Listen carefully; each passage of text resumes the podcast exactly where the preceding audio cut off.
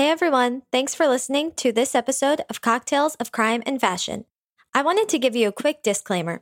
This episode was recorded over Zoom and there were some audio issues, but our conversation with our awesome guests was so good that we wanted to release it as is. Enjoy!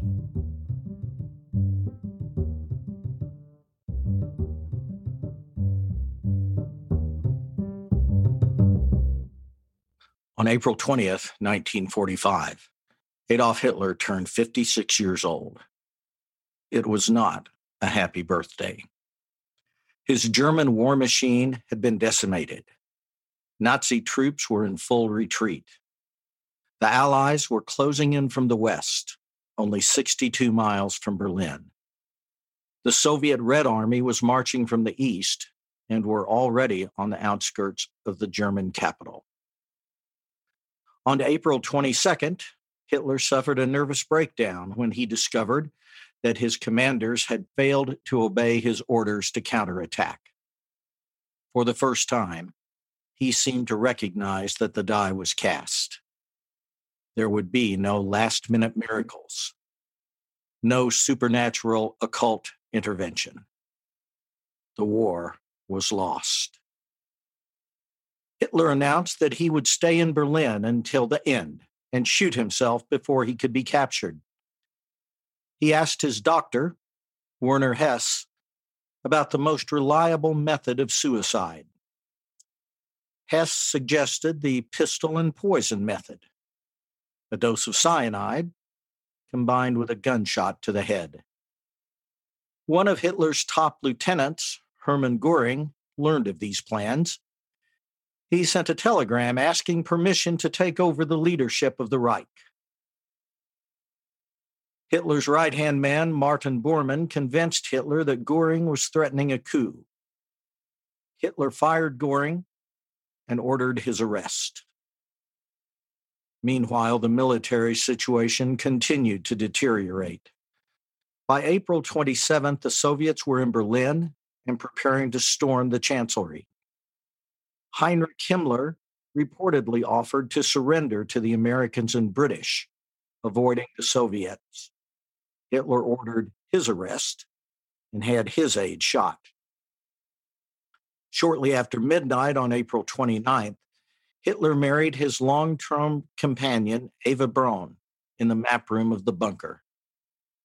There was a modest wedding breakfast, and Hitler ordered his secretary to accompany him to another room where he dictated his last will and testament, naming Admiral Karl Donitz as head of state and Joseph Goebbels as chancellor. At 4 a.m., he and his bride went to bed. Later that afternoon, Hitler received word that his ally, Italian dictator Benito Mussolini, and his mistress had been executed in Italy. Their bodies were strung up by their heels from a lamppost and later cut down and left in a gutter as angry crowds walked by and spat upon them. This was the final straw. Hitler determined that he would not become such a spectacle in death. He wanted to test the cyanide to make sure it would work, so he ordered Dr. Hess to give a cyanide capsule to his dog, Blondie. She died instantly. At 1 p.m. the next day, April 30th, 1945, Hitler, his wife, his secretary, and his cook had lunch. The people in the bunker formed a line, and Hitler and Braun walked by them, saying goodbye to each. At 2:30, Hitler and Braun went into his study and shut the door. His adjutant stood guard outside. After some time, Hitler's valet opened the door and immediately smelled the odor of burning almonds. Hitler and Braun were on the sofa. They were both dead. Braun had no visible wounds. Hitler was reclined on the sofa, leaning against the arm, blood dripping from his right temple. Hitler's adjutant and other people in the bunker swore that no one had access to the study after Hitler and Braun went in. Other people came by and also viewed the body. Hitler's will specified what should happen next. His body was rolled up in a rug and carried up the stairs and outside to the garden behind the chancellery.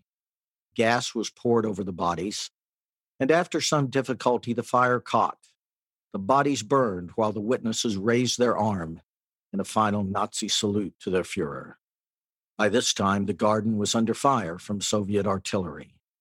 The bodies didn't completely burn, so mm-hmm. aides finally collected the charred remains, put them in a bomb crater, and covered them with dirt. The next day, Dönitz announced Hitler's death, proclaiming him a hero who had died defending the fatherland. Joseph Stalin heard this. He was reluctant to believe that Hitler was dead, so he ordered his troops to find the corpse. On May 4th, the Soviets recovered the partially burned remains, including dental bridges, later compared with dental records from Hitler and Braun, and they were found to be a match. Their remains, along with that of Blondie and her pup, were transferred to an intelligence unit of the Red Army. The bodies of the dogs, and possibly the bodies of Hitler and Braun, and the Goebbels family, were all burned again. Their remains were crushed and thrown into the river. Thus ends the story of Adolf Hitler. Or does it? Did Hitler and Eva Braun die by their own hands in a bunker in Berlin on April 30th, 1945? Or were they spirited out of Germany across the Atlantic to sanctuary in South America?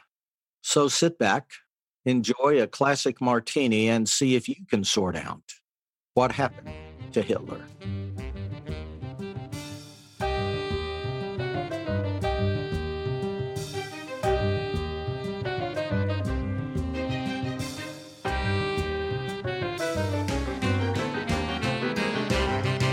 Thank you, Dad. I am so excited to get into this.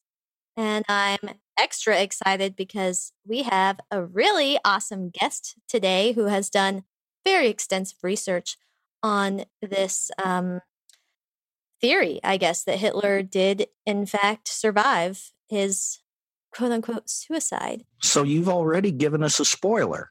You did. Whoopsie. Anyway, our guest today is my dad's longtime friend and student of history, Larry Pope. And we are actually on location today at Larry's beautiful home in Wichita, Kansas. And yeah, we're not talking about BTK today because we already did, but this is where BTK was. That's right. All right. Well, uh, before we get into our discussion with with Larry, I wanted to talk about some World War II fashion and the way that World War II influenced fashion at the time. So for women's wear, um, I found this information. I found this information from an article called Fashion History Women's Clothing in the 1940s by Dolores Monet from Bellatory.com. Women's wear at this time was simple due to the rationing of fabrics and other notions from the war. Women's wear took on military elements because of the effect that the war had on clothing. Women had to make do with less in terms of their clothing. And due to nylon and wool being rationed and Japanese silk being banned from the US after the attack on Pearl Har- Harbor, rayon became the most used fabric for women's clothing during the war. And for those who don't know, rayon is a semi synthetic fabric made from wood pulp and other plant materials. Many European women owned utility jumpsuits made from pure oiled silk to protect from gas. These jumpsuits were easy to put on quickly when the sirens blew. Paris lost its influence over fashion as well, and New York City emerged as a fashion leader. And this was because uh, we couldn't get things from Paris as easily. Uh, so we had to find a fashion place here in the US, and that was New York City, and it has stuck. Any comments about women's wear? Well, tell us a little bit about what the uh, what the well dressed uh, woman might have been wearing during World War II with with all the fabric shortages. Any thoughts on that? Okay.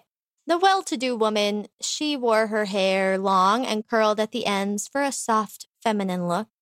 It makes me think of A League of Their Own, how, they how those ladies were wearing. They may not have been well to do, but that's the same hairstyle.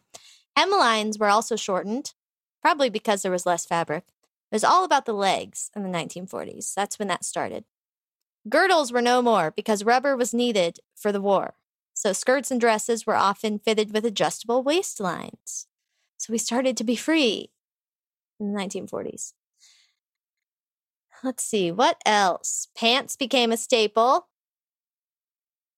and shoulder pads became popular. So I don't know if all that was with the uh, well to do women, but you know, I wasn't prepared for that question, clearly. Now, I have heard, and Larry, maybe you remember this, that uh, because of the nylon shortage during the war, uh, a lot of women didn't weren't able to find stockings, and they were actually using the modern equivalent of, of uh, tanning lotion to to make their legs appear that is they were they were wearing stockings and even taking a ink and drawing like a seam up the back of their legs. Have you ever heard of that? That's interesting. I hadn't heard of that. Nothing would surprise me in that day and time. Well, I also have uh, some stuff about menswear because Dad always asks me about what the men were wearing. So I was prepared this time. Wants to know about hats, I'm sure. Of course, of course. And I did include some about hats. Well, good. Wartime rationing prevented mainstream men's suits from being fashionable. But zoot suits were worn by inner city youth as an underground rebellion. Zoot suits had bright colors, baggy legs, and long jackets. They were strongly associated with gangsters at the time. And many men were fighting overseas, and their oversized suits were seen as unpatriotic because they were similar to zoot suits. Uh, and these oversized suits went against fabric ration regulations. So that's why it was unpatriotic. Can I can I add a musical note? Yes, please. Perhaps you know or don't know that uh, the great Cab Calloway uh, sort of normalized the zoot suit. That was part of his act. Uh, if you see uh, any YouTube of uh, Cab Calloway, you'll likely see him dressed in a zoot suit or something similar to a zoot suit, always dancing and always smiling. He, uh, Cab Calloway was an amazing performer but he normalized the zoot suit. I did not know that. I'll have to YouTube that. It's interesting. Mm-hmm. Zoot suits were often pinstriped yellow, green, bright blue, and purple. There were also zoot suit riots as well, correct? That is, that is correct. Yes, we'll have to cover those sometime. That's a whole nother.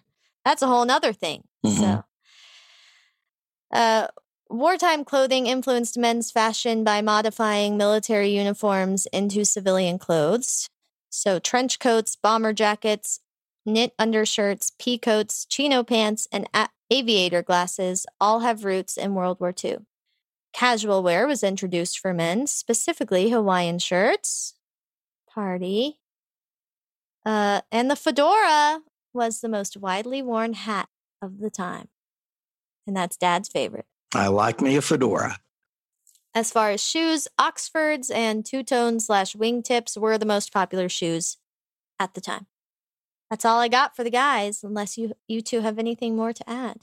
Well, believe it or not, neither Larry nor I are are actually old enough to to uh, have known what we were what the men would have been wearing during World War II. I knew, I knew people who were old enough. Yes, but I did. Too, I personally but... had no experience. Well, Dad, you want to get into the discussion? Tell us about the cocktail and tell everyone what we're sipping on right now as we record. Well, Macy and I, this, this isn't widely known, but uh, almost every one of our recording sessions, we each are, are sipping a, a glass of wine, usually a, a drier red like a, like a cab or maybe a Malbec.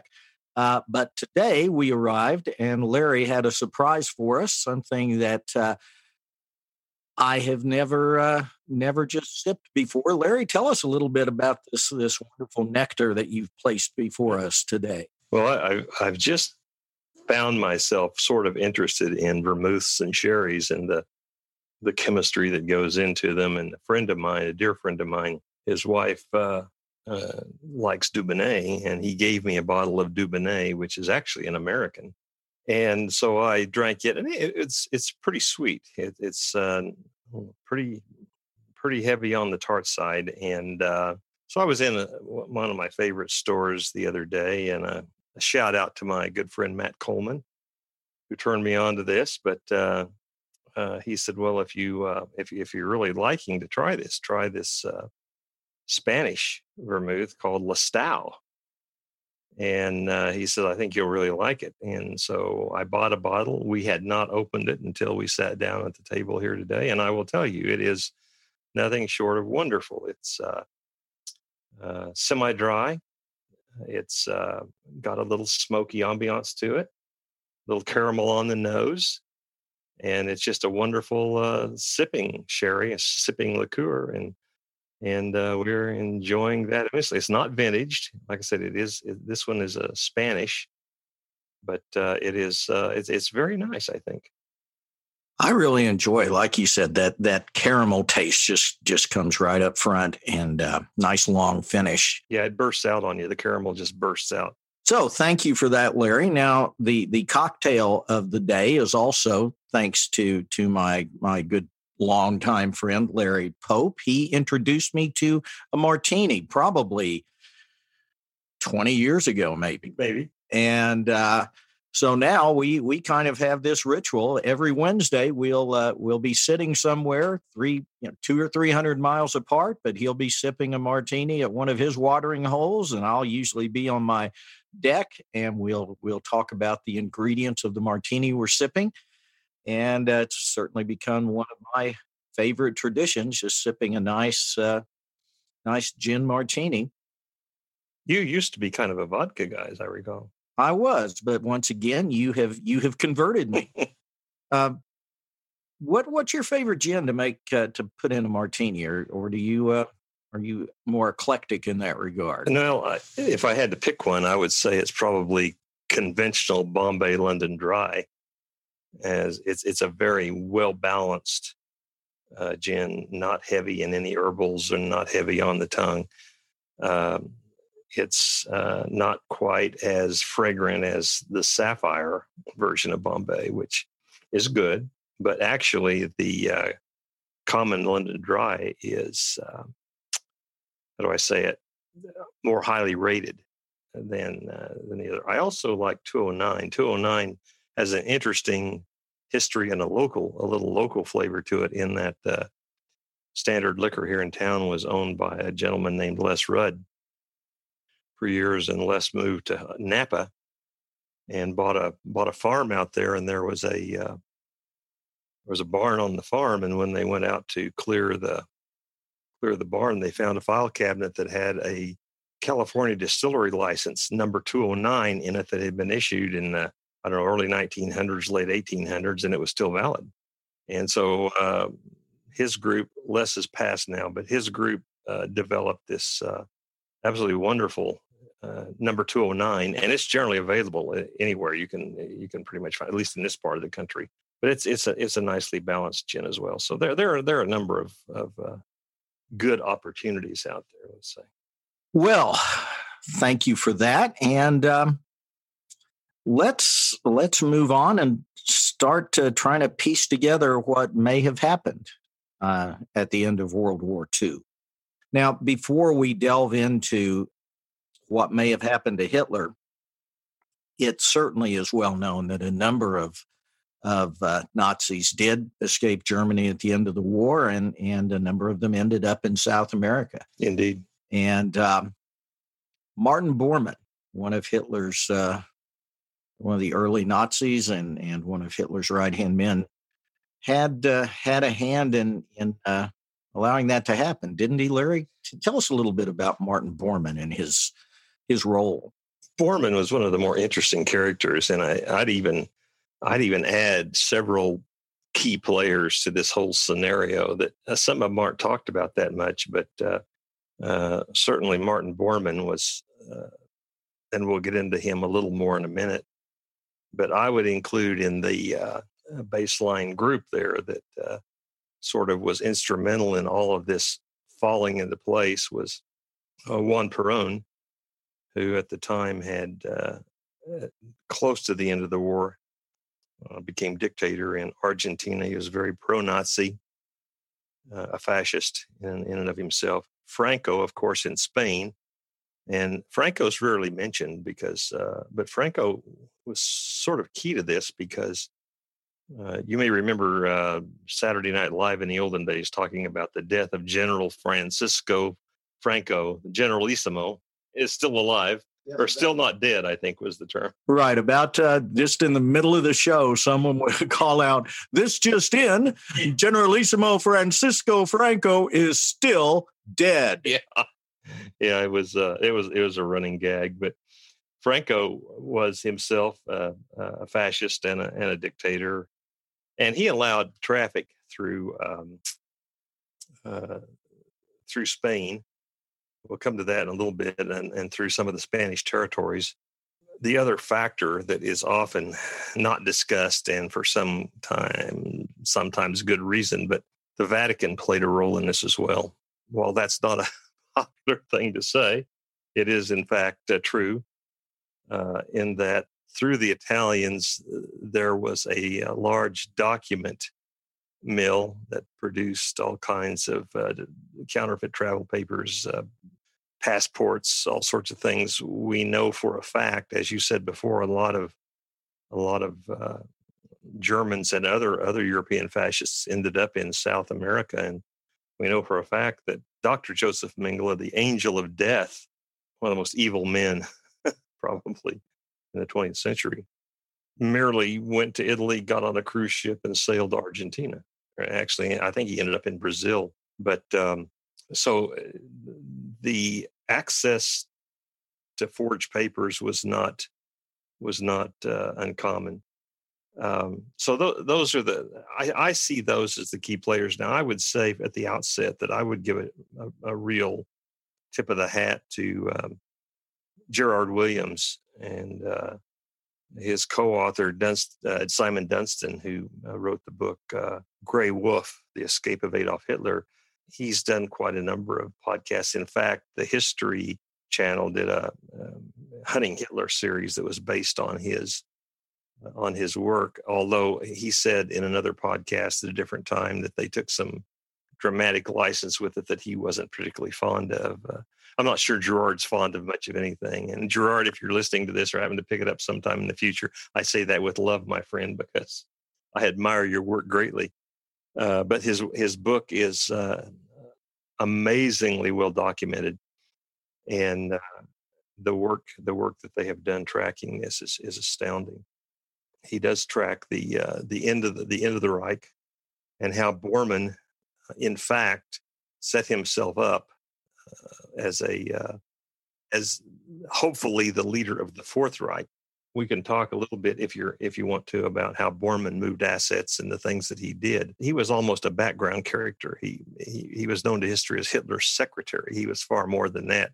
And by secretary, we don't mean stenographer. He was uh, the the first secretary of the Nazi Party, and consequently had uh, a lot of influence, probably more influence than anybody else over Hitler. Hitler was was interesting in more than one way. He was interesting in a lot of ways but one of the things Hitler was not was a great administrator.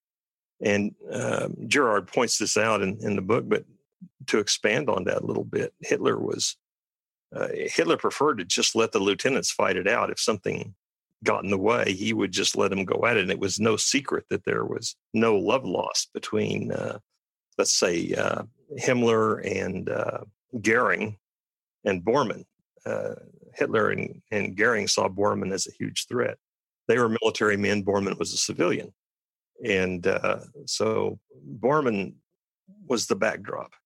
He was the one who um, manipulated the assets, if you will.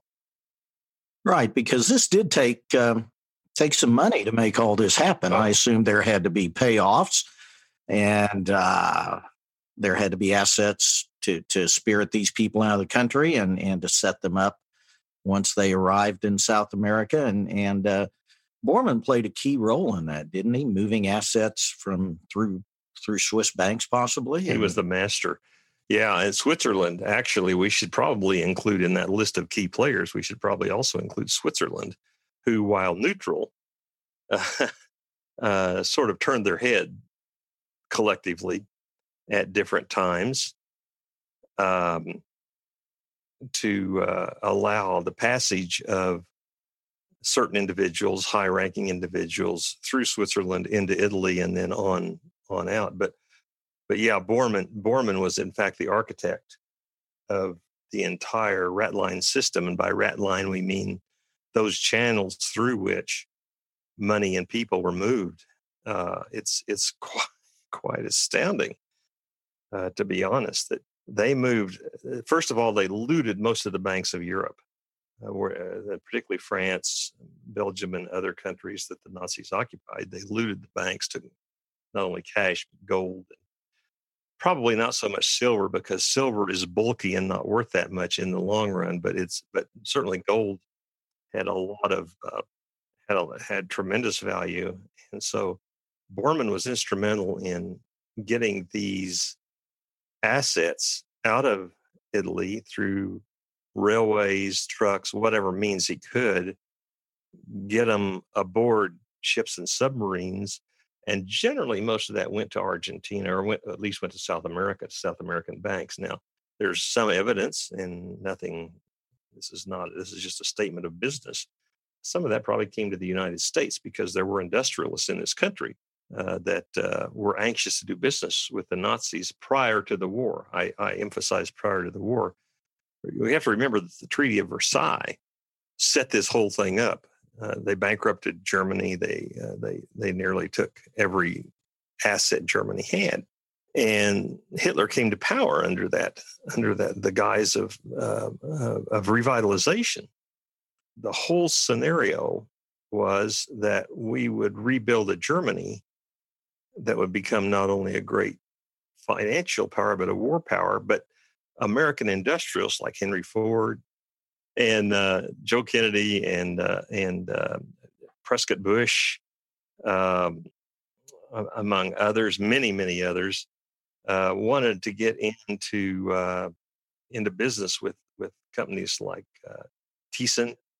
By the way, Thyssen still has a huge presence. T Y S S E N, I think, is they're in the elevator business, and you see their trucks all over. We see them here in Wichita. They're, so Thyssen's still in business, but uh, Daimler, Daimler Benz, and others, um, they they were they were re spooling back up, let's say. And then uh, to jump ahead a little bit, after the war, the Western governments, especially Britain and the United States, and on the other side, uh, the Soviets, they were really after German scientists and German technology. Is that correct? They they were they rather than interested in hunting down Nazis. They were trying to hunt down the scientists and the technology uh, uh, to um, well the, the, space programs. Based well, thanks, yeah, thank, thanks to the Germans, we landed on the moon in 1969. Just yeah. to be blunt about yeah. it, I mean, yeah, uh, that takes us to a situation in Switzerland. Uh, is is uh, an interesting link because under Roosevelt, uh, the um, Office of Strategic Services, the OSS, was formed, and there was a guy named Wild Bill Donovan, William Donovan, who um, was the first head of the OSS, which was the precursor to the CIA. And he placed a guy in Switzerland as the central figure, whose name was Allen Dulles. Allen Dulles, the Dulles brothers were East Coast patricians who uh, found their way into the political circles. And John Foster Dulles, in fact, his brother became uh, Ike Eisenhower's uh, Secretary of State. But Allen Dulles positioned himself as the uh, as, as, as the emissary in Switzerland in Zurich. And it's well known, it's, it's no secret that he met with Himmler and he met with other high ranking Nazis, probably Jodl and, and others uh, that uh, were uh, prominent at the time and then likely was involved in some kind of a negotiation that allowed Nazi te- technical assets, uh, scientists, and even materials and intellectual property to be transferred. Uh, it turns out that the Nazis uh, were not nearly as advanced on the uh, on the atomic bomb as was initially thought, but they were advanced in jet power, uh, rocket power, the V one, and as a result, we got Wernher von Braun, who, by the way, has a significant American uh, installation named after him today. What is that? Huntsville, Huntsville, Alabama, the von Braun Space Center. That's right. Yeah. Now, Mace, I've got a, qu- a trivia question for you as Yes. we're as we're talking about this some of this post-war stuff before we actually get to what happened to Hitler. Do you recall who would say this frequently? When asked what he was drinking, he would say, "Martini, shaken, not stirred." That would be the one and only Mr. James Bond. That's right. And James Bond's creator right. was Ian Fleming, and Ian Fleming plays a role in some of this. Isn't that correct, Larry? It's absolutely true. He was he was an MI6 uh, operative, and uh, after he retired and left MI6, is when he uh, began the series of Bond novels. But yeah, he was a he was an officer within the British intelligence services during the war, and so he he came he came at Bond with uh, no little uh, experience by any stretch of the imagination. He he was. Uh, I'm sure he would have liked to have been Bond, and Bond may have uh, been Ian Fleming's alter ego to some degree. but it was, uh, yeah, that's that's that's quite true. That's really interesting. I didn't know that. Yep. Well, why don't we talk about Adolf Hitler and uh, how he certainly may have uh, may have escaped that bunker? Well, as uh, as is explained in Grey Wolf, um, there's a lot of speculation. I think we could start by saying things that we absolutely know are true. I mean, with without any reservation, when we know that there were large uh, European communities in South America at the time. The Germans had started migrating, and the Italians had started migrating as early as the late 1800s and uh, so there there were large enclaves of Europeans there already. We know that the fascists had established themselves in a number of South American governments, and uh, those uh, fascist regimes had Nazi sympathies. We know for a fact that a number of high level Nazis escaped. Mengele, we've already talked about him a little bit. Uh, Klaus Barbie, the uh, the butcher of Lyon, who um, went to work for the United States government, by the way, uh, and was ultimately tried by the French and died in prison in 1995.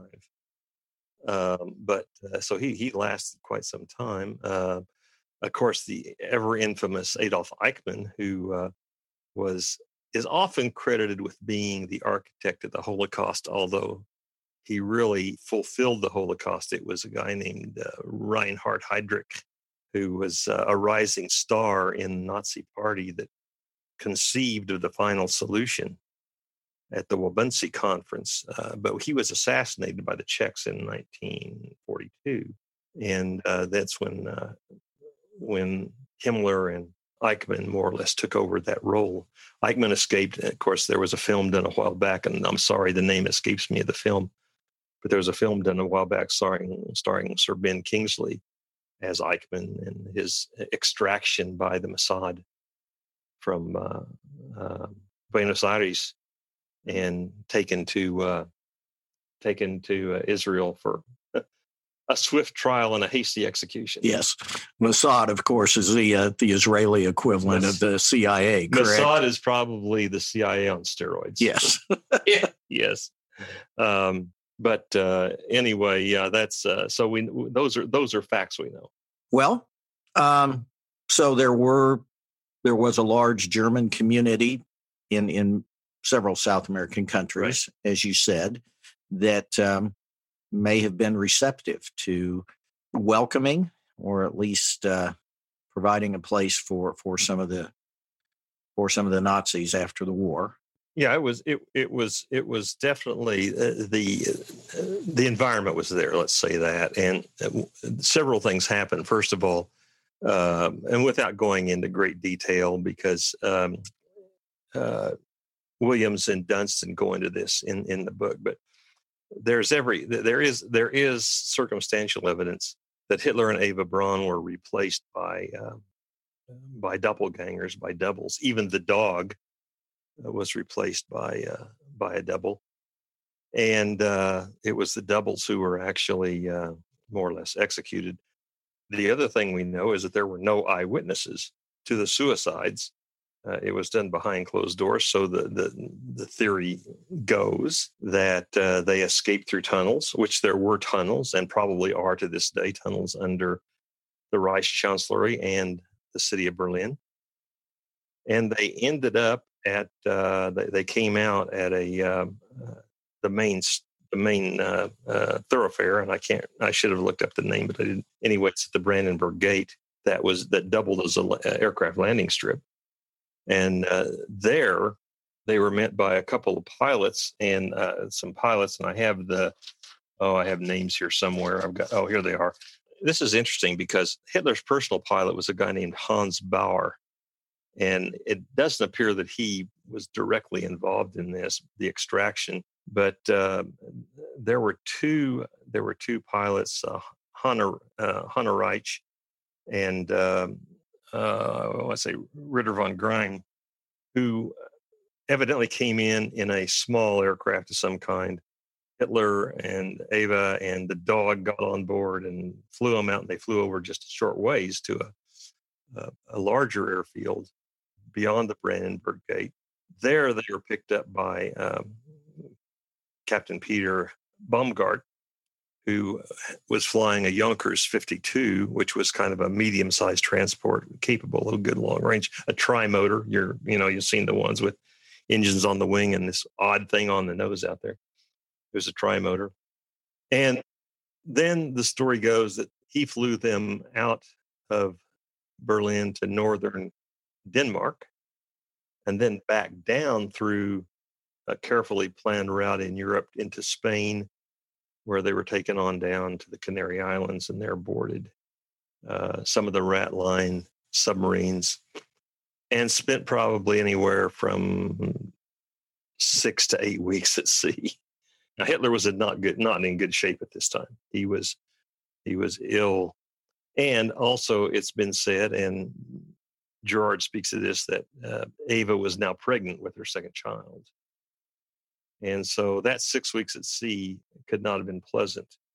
Uh, but under any circumstance, we do know for a fact again that the, the Nazis had installations in on the coast of Spain and Portugal, and they also had installations at the Canary Islands for uh, servicing uh, submarines and other ships. So that's that's essentially how they ended up on the coast of Argentina, just to the south, uh, the southeast of Buenos Aires, and uh, disembarked there, moved inland. Were there were there any crew members on the submarine or the aircraft who who later confirmed that they saw Hitler or Eva Braun? There, there were there were some there were some reported uh, sightings, and I there was one particular individual, and I can't I don't have his name in front of me, but he was uh, supposedly had a picture taken with Der Fuhrer uh, after after uh, landing. Hitler sightings uh, were very common, uh, much like Elvis. was it uh, Philip Citr- Citroen?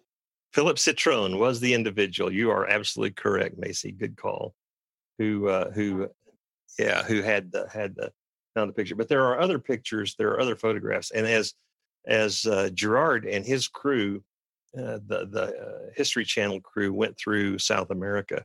They talked to a number of individuals um, who now Gerard has said publicly that they took some dramatic license with the series, and understandably because History Channel is not about telling history; it's about selling advertising, and so uh, they may well have fudged the story a little, but uh, under any circumstance, the basic facts are there. And Hitler ultimately had numerous friends there. He and Eva had numerous friends there, and uh, they ended up eventually there through a series of uh, uh through a series of moves at uh, an interior lake at the foot of the Andes, the, the, the Argentinian foothills of the Andes, in an estate called Inalco, which for some reason is uh, strangely designed after Albert Speer's visions, who Speer was Hitler's primary architect. and uh, and still exists today. You can go on you can go on uh, Google Earth, find it. Uh, it's there. That's where he lived out a good portion of his life. Was was there a plan to establish a fourth Reich in in South America, or at this point was Hitler just a broken man who wanted to avoid um, the gallows? Yeah, the the answer to that is yes. Uh, there, there, uh, there was a plan, and Bormann had the plan in place. He had moved all these assets, and he actually didn't come to uh, uh, South America, so the story goes, until about 1948, 47, 48. And there he met with Perón, and he had moved a lot of Nazi treasure into South America. And, and Perón had helped him more or less launder that money for a mere fee of 75%. I, I was going to say, I'm sure Juan Perón uh, did not do this for no, free. Not do it for free. And but Bormann still came out okay. In fact, I've got a tag in, in the book here where Gerard lays out what what Bormann ended up with, and it was not chump change.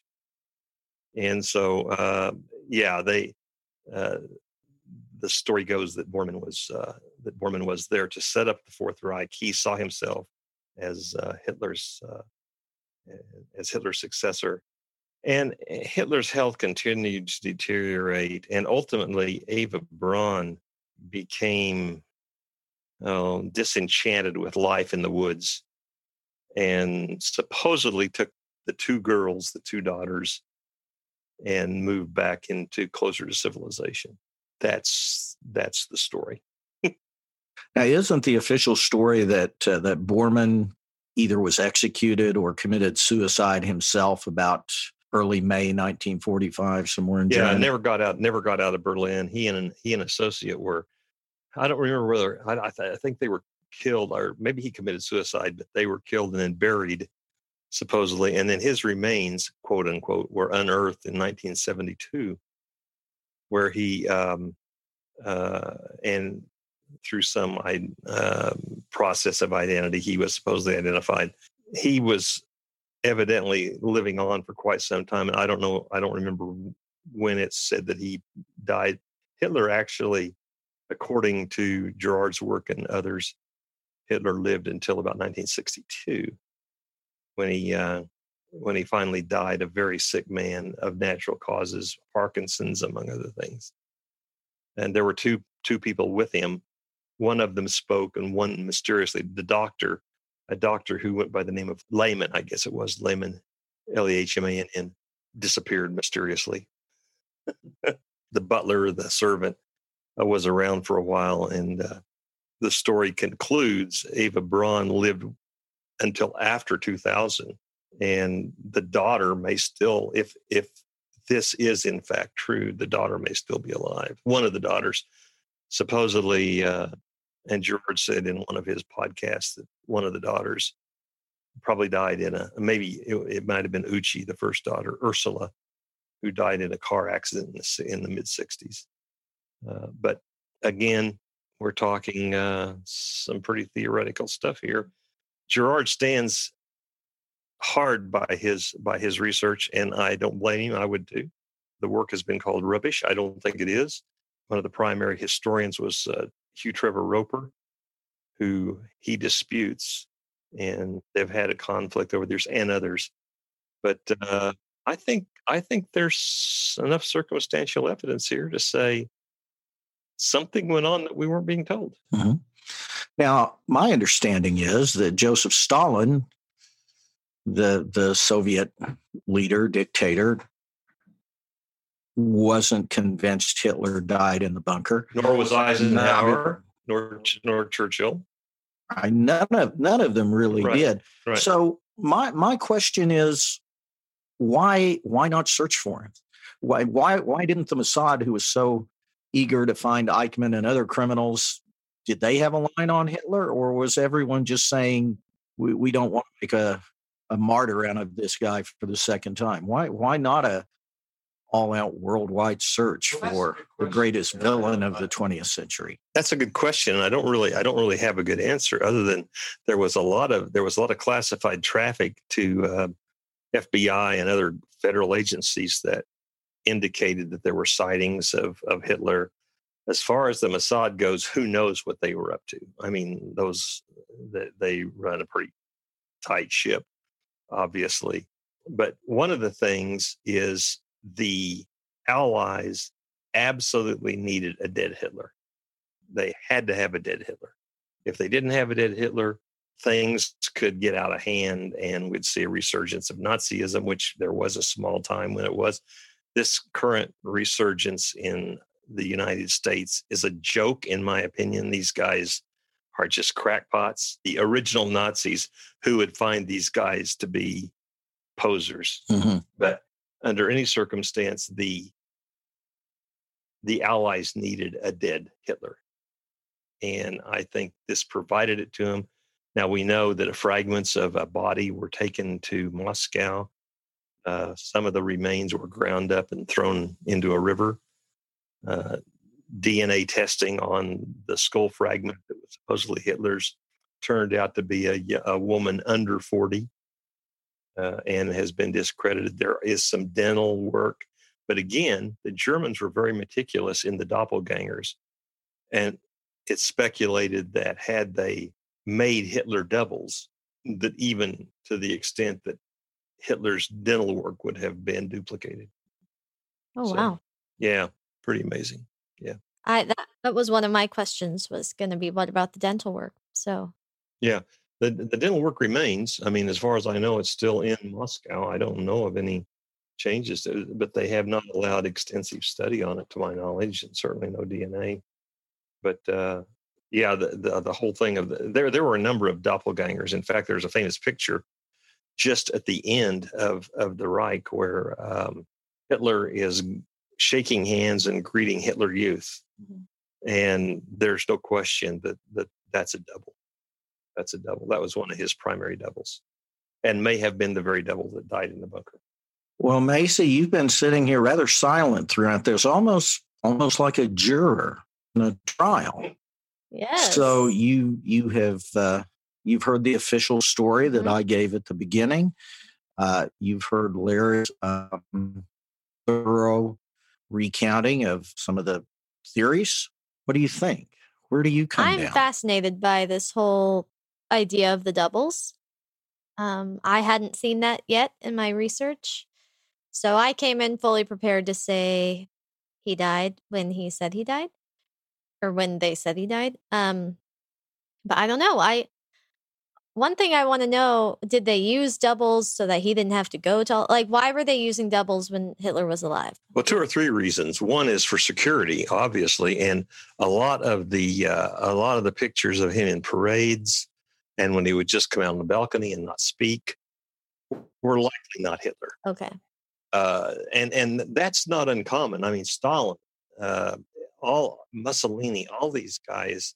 You know, I'm I'm sure that the the North Korean regimes have had the same the same thing. Mm-hmm. It's the Chinese. It's it's not highly. It's it's not something the Americans have ever embraced as a technique. I don't think but certainly in the in, in fascist and dictatorial regimes you don't put the big guy out there mm-hmm. you know and so uh, in fact uh, williams makes the case that that he's he's almost certain that this individual who's in the picture with hitler youth is definitely weber who was one of the devils well uh, one of the devils uh-huh. and I, I emphasize one because there were undoubtedly several I mean, people clearly fell for these doubles and didn't know yeah. that this well, was not Hitler. Well, this is it was not that it was not 2020, 2021 when we have all this fancy, you know, facial recognition stuff. The, the people saw him at a distance. Uh, and, and, there were people between plastic surgery was a known art. It was it wasn't in its infancy either. And so there there was a lot to, a lot of image to protect, and he uh, uh, they, they undoubtedly took great security measures because there had been, remember in 1944, uh, there, there was an attempt on his life. and it was it was legitimate, and it did him severe damage. In fact, damage that, lived, that, that stayed with him to the end of his life. What if a double was assassinated?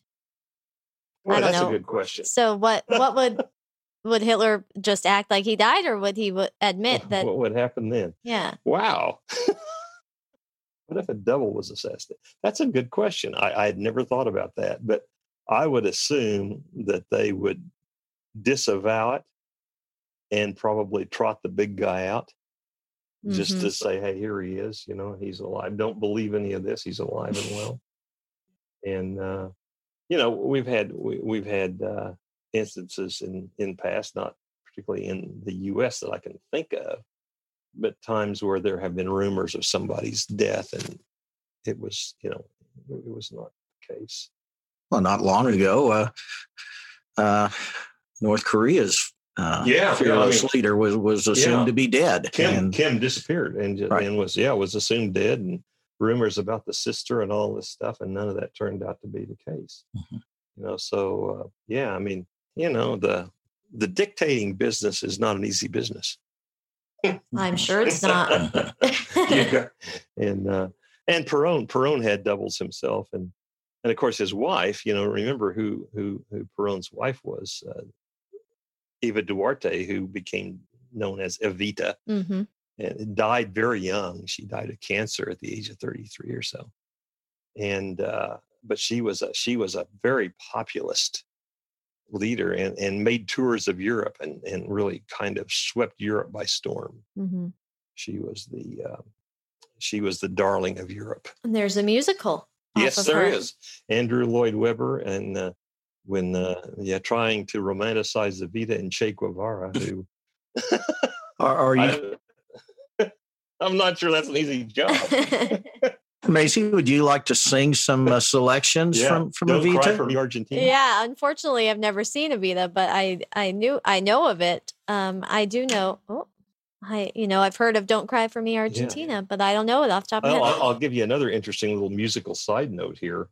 Um, one of my, I, I was always a great fan of Leon Redbone, as you know, and Leon was a. I I actually had dinner with him one night. He, he was a very interesting guy. We hosted him here in town at the jazz festival, and uh, very few people knew this, but Leon Redbone was one of the world's leading authorities on the tango. and the tango, of course, is Argentinian, and that would relate to the fashion of the period, the music of the period, and everything we're talking about. Leon was, I think, by birth a Hungarian or a Bulgarian. He had a Middle Eastern, or he had a, a Eastern European real name. His his stage name was Leon Redbone, but but he was a very interesting guy. It was that was a, just a lovely evening I had with him, and we talked about we talked about tango, and he was he was one of the leading experts on Argentinian tango. So that would have been, you know, uh, the dance of the social circles at the time that all this was going on. I miss Leon. He's he passed. We miss him, and but he was he was an amazing guy. If you haven't already picked this up, listeners, Larry Pope is a true Renaissance man. A, stud, a student of history. Uh, he is certainly very involved in the in the in the jazz community here in Wichita. Uh, he taught me a lot about about wine and spirits. So uh, it has been a pleasure with you today. Oh, now, this is this has been great. I thank you guys so much for this. This has just been amazing. Now, I do want to ask one more question. Maybe we can all speak to this. If the United States or, or any other country had definitive proof that Hitler did survive and, and did make it to Argentina and, and die in 1962, should that should that be released? Should should the should the truth be known, or is it better just to uh, you know, to to let him die on the sofa in that bunker. 70 years have passed and i say unequivocally yes. I i i, I believe that i believe I, as a student of history and i never use the word scholar or anything I'm, I'm just a guy who reads a lot. As a student of history the truth always should be told and if there was evidence that came forward and we said yeah we found the, the old bird and here's his bones and here's the dna proof and all that absolutely I, I, I have no hesitancy about that at all.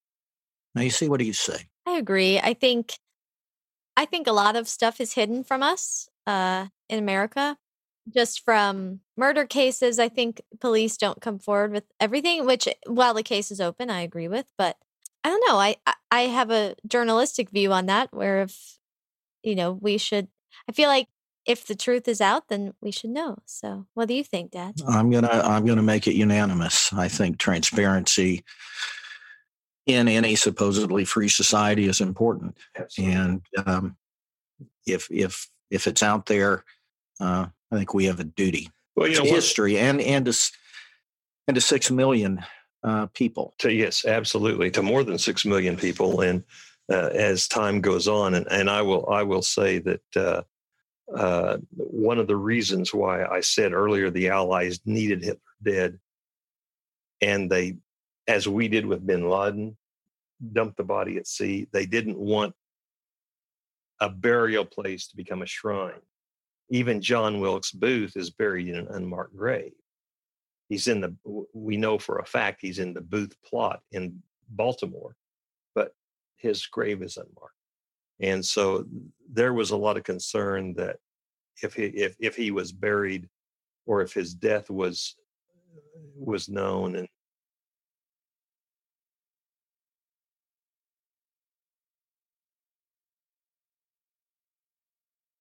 Well, again, thank you so much for Oh, this. Thank you guys. and uh, we we will have Larry back probably next season. We're already talking about uh, one, maybe maybe two uh, two cases that. Uh, Found a couple of interesting ones, didn't we? Yes. uh, now, Mace, I believe you have an announcement about uh, May twenty third. Is that correct?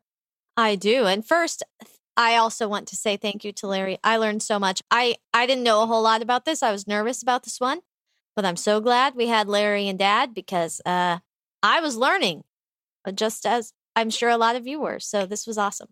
Uh can't wait to have you back. Thank you. Thank you, Mason. On May 23rd, we have our very first live performance at Alibi, a true crime pop up bar in uh, Kansas City, Missouri, in Westport. The address is 4118 Pennsylvania Avenue. Starts at 8 p.m. We have uh, a chance to win some free merch and our awesome merch designed by Lucy Besh. Uh, we will have a lot of fun. We will be discussing Jack the Ripper at this event. Um, and we'll have Tara and Scott will be there, who were our guests a few weeks ago. And it'll be a lot of fun. So I hope you guys make it out.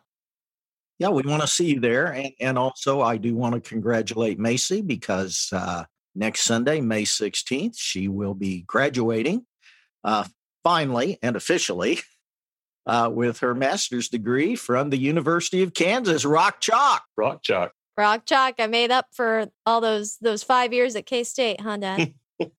yeah, you know, I, it was tough disowning you for those years, but uh, you did work your way back into my good graces. Well, we have we have a K State grad in our family too. My son Nick, and uh, we're he's okay. He's okay. yeah. I'm sure we both turned out okay. Well, thanks, and uh, thanks, and we hope to see all of you on on May twenty third. And um, and next week, oh, next week we have a fun guest. We have our editor coming on as a guest for the Zodiac case. Don will be here, as well as his friend who has a very close connection to a main suspect of the Zodiac killing. ooh, So this will be a lot Nice. of fun. it will be fun. And we will see you next week. And hopefully in person on May 23rd. Uh, no autographs, please. I'm just kidding. I would love to sign autographs, but you know, I'm not famous. All right. Have a good week, and we'll see you guys next week. Thank you guys. Bye bye. This has been Cocktails of Crime and Fashion. If you're enjoying our show, please leave us a five star rating and review on iTunes, Spotify, or wherever you listen to the show. Join our VIP Facebook group, Cocktails of Crime and Fashion VIP, to discuss cocktails, crime, and fashion, and to watch exclusive video content. Follow us on Instagram at Cocktails of Crime and Fashion. We also have merch. There's a link in the episode notes. Cocktails of Crime and Fashion was written and produced by Mike Norland and Macy Norland Burkett. Our editor is Don Bailey at pretendmachine.com. Thank you to Alex Joaquim for composing our theme music and to Kaylee Bitter for designing our cover art.